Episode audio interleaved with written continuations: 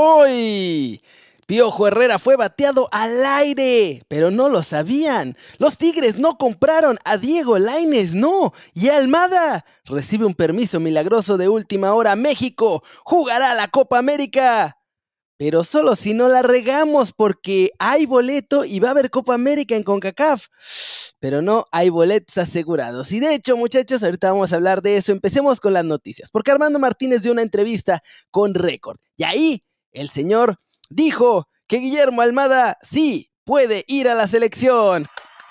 Claro que sí, muy bien por el señor Armando Martínez que le dio permiso a Guillermo Almada de salir a la selección en el momento que sea necesario, si es que es necesario, y ahorita vamos a hablar de cómo puede que sí sea necesario, porque la cosa se puso, muchachos, exquisita, una sorpresa que no se van a aguantar. Y gracias, cortesía del Tuca Ferretti, naturalmente, naturalmente, muchachos. Pues bueno, entonces Almada sí tiene permiso de ir a dirigir a la selección mexicana en caso de ser el elegido.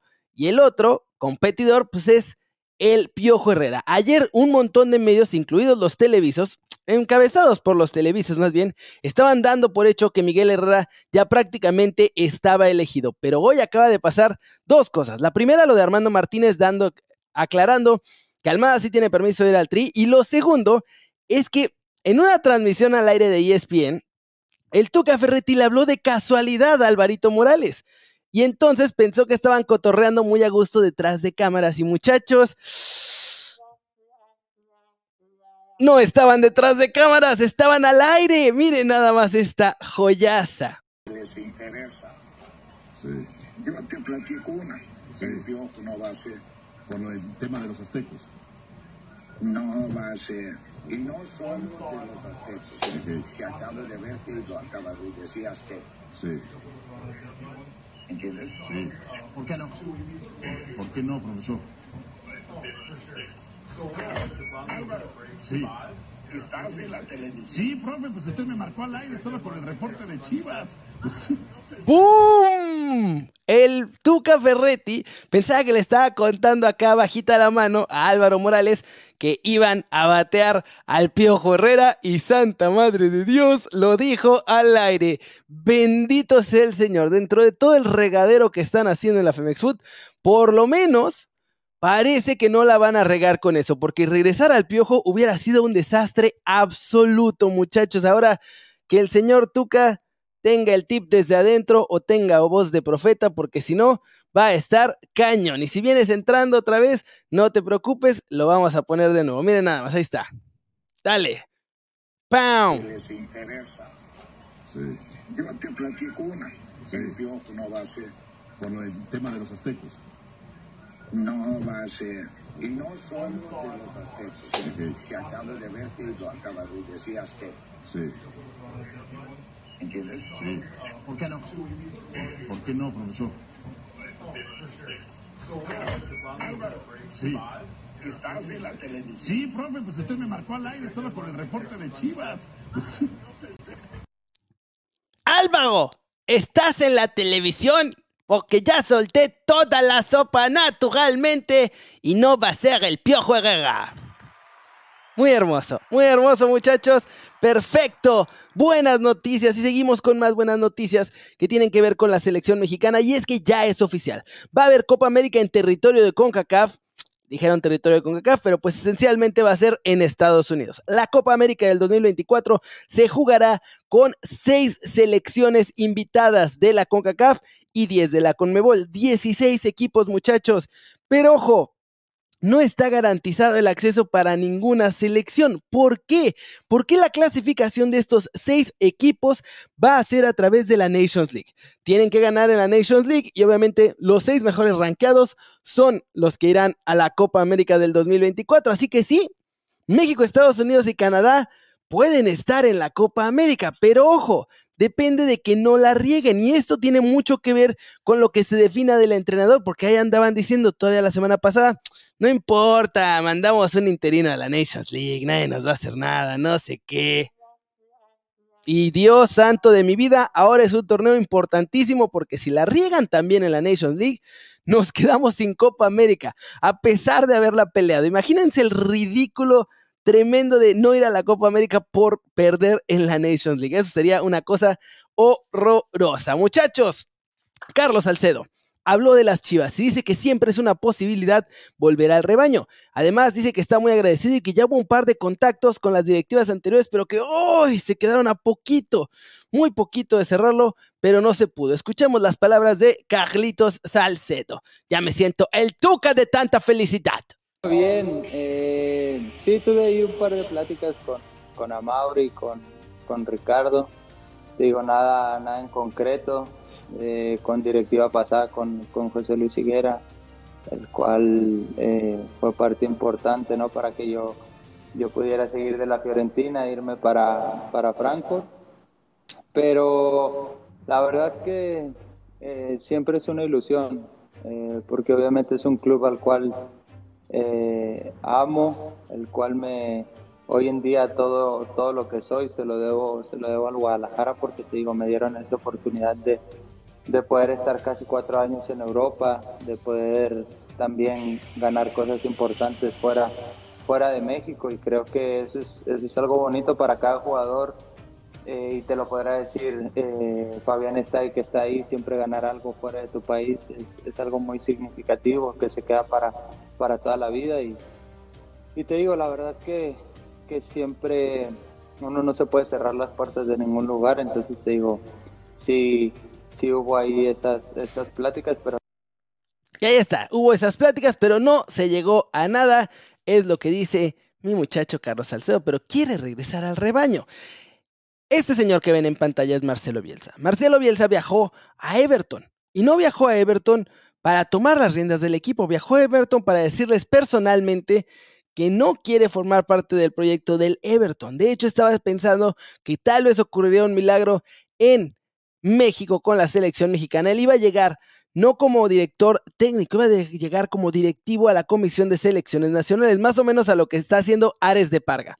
Iba a llegar Marcelo Bielsa y además iba a llegar el director deportivo de Leeds para trabajar en conjunto ya no se va a lograr porque esta era una idea propuesta por el Grupo Pachuca que obviamente batearon y después Grupo Pachuca se baja todo el barco de la Comisión de Selecciones Nacionales, pero pudimos haber tenido a estos dos de directivos y abajo de ellos a Guillermo Almada en lo que hubiera sido un trabajo de desarrollo futbolístico, muchachos, y de jóvenes que... Ah, me duele, me duele nada más de pensarlo. Fran García es nuevo jugador del Real Madrid, muchachos, el lateral izquierdo del Rayo Vallecano. Tenía ya una opción de compra con el Real Madrid, además de que eran dueños del 50% de su carta, así que simplemente pagaron 5 milloncitos y se lo agarraron. Eso sí, están pensando que quizás se lo lleven al Real Madrid en este momento, aunque el plan inicial era llevárselo en el verano, solamente que se lesiona Mendy, así que están viendo qué van a hacer con Fran García. Por ahora, el plan se mantiene que hasta el verano, pero pueden cambiar las cosas.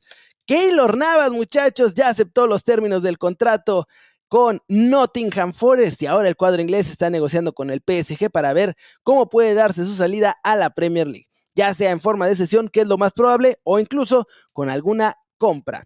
Moisés Caicedo es la manzana del deseo de los dos grandes equipos de Londres, Arsenal y Chelsea. Bueno, dos de los varios grandes equipos en Londres, para que no se vaya a enojar nadie. Arsenal y Chelsea. Arsenal mandó hoy una oferta de 60 millones de libras, la cual fue rechazada porque el Brighton al Hove Albion asegura que su mediocampista no está negociable, es intransferible, no va a salir, lo quieren como proyecto para el futuro. El Arsenal, eso sí, piensa mandar una nueva propuesta y ojo que los asesores representantes y Moisés Caicedo están pensando en que quizá van a intentar forzar su salida porque el Brighton obviamente lo tiene como intransferible y el muchacho ecuatoriano quiere dar el salto a un equipo mucho más importante como Chelsea o como el propio Arsenal. A cualquiera de esos dos destinos, el ecuatoriano estaría encantado de llegar. Ojalá se lo lleven los Gunners porque entonces sí, Chelsea va a tener que voltear a la Eredivisie para ver cómo se refuerza en el medio campo. Héctor Bellerín no entraría en planes de Xavi Hernández para la próxima temporada y además termina su contrato con el Barcelona, por lo que quedaría como jugador libre y su posible destino es el Real Betis Balompié, al que soñaba llegar incluso desde esta temporada, nomás que ya no le alcanzó. Convocado, mi muchacho. Johan Vázquez una vez más para el bravísimo partido entre el Cremonese y el Inter de Milán y ojalá le vaya muy bien. Ahorita, ahorita, ahorita Memo Ochoa está jugando en vivo, minuto 34 mientras estamos en vivo aquí con todos ustedes muchachos, van ganando 2 a 1 la Salernitana, le acaban de meter gol a Memo Ochoa, eso sí, porque Justo yo lo había visto antes de empezar esta transmisión en vivo, iban 2 a 0. 2 a 1 frente a Leche, la Salernitana. A ver si logra por fin Memo ganar en la Serie A con su nuevo equipo. ¿Y por qué les decía que ojalá Moisés Caicedo termine con los Gunners? Pues porque en Inglaterra ya se están burlando hasta un poquito de que el Chelsea le prometió a Edson Álvarez ir por él y de pronto ya se les olvidó. Están comprando a medio mundo, están presumiendo todos sus fichajes y la misma prensa inglesa es la que dice, bueno, pues dejaron ahí en el olvido la promesa que le hicieron al mexicano y que de hecho aseguran que tanto su agente como Edson ya se están preguntando, pues, ¿qué onda? Porque les habían prometido que en este mercado sí se los iban a llevar y ni siquiera les han hablado. Cero contacto desde aquella última oferta en el mercado pasado, así que a ver qué pasa. Y ahora está más a la deriva que nunca el Ajax, porque Alfred Schroeder fue despedido ayer después de tener un montón de malos resultados, de no ser líder en la Eredivisie. Y bueno, vamos a ver qué pasa, porque el Ajax, Edson y Jorge no tienen entrenador, no han buscado a Edson Álvarez desde la Premier League como se lo habían prometido. Edson estaba pensando que qué diablos está pasando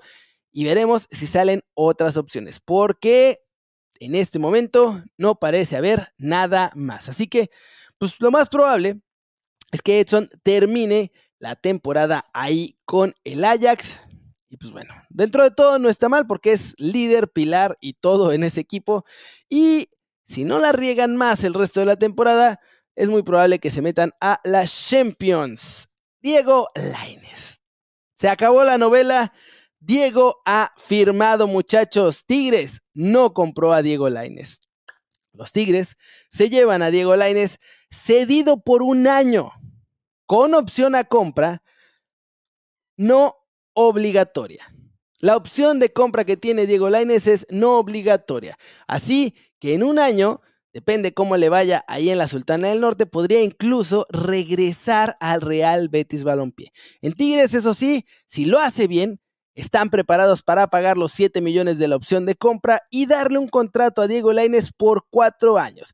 Estaban presumiendo por todos lados que no le van a tener que pagar 2 millones de dólares de salario, pero como viene prestado desde el Real Betis Balompié y el Tigre y el cuadro de los Tigres tiene que cubrir todo su sueldo, nomás le van a tener que pagar un millón y medio de dólares. Así que yo no sé qué tanto presumen mis muchachos felinos. Pero bueno, así está la situación con Diego Lainez. Ya firmó, viaja entre hoy y mañana. El domingo hace las pruebas médicas con los Tigres. Y el mismo domingo, a más tardar el lunes, ya está siendo presentado como refuerzo. Préstamo por un año con opción a compra no obligatoria. Vaya, vaya, vaya. Qué tremendo, muchachos, qué tremendo. Y vamos a cerrar el video con Cristian Martinoli, porque le entrevistaron y le preguntaron, ¿qué pasaría si México no va a la Copa del Mundo? Y Martinoli acertó exactamente en lo que iba a pasar y en lo que pues, básicamente ya pasó. No más que esta pregunta se le hicieron a Martinoli en 2013, cuando todavía estábamos viendo si pasábamos al Mundial de Brasil. Y la respuesta la, atinó así al pie, muchachos, desde hace ocho años y cachito. Miren nomás. ¿Qué pasaría si México no va al mundial? muchos. Este, Mira, pues básicamente en el. Yo creo. Yo tengo dos vertientes muy claras. La primera, que es la que debería de ser, desde mi punto de vista, es va a haber un desgano absoluto de los patrocinadores y de la gente por el fútbol durante un año o año y medio o dos hasta que empiecen otra vez eh, la Copa Oro, la Copa América, un torneito por ahí o eh, la eliminatoria. Se va a decir que ahora sí habrá un cambio radical en el fútbol, que buscarán de tajo cambiar el campeonato mexicano, que habrá una reestructuración absoluta del certamen, que van a quitar extranjeros, que van a modificar los torneos de fuerzas básicas, que le darán más juego a los jóvenes. Bla, bla, bla.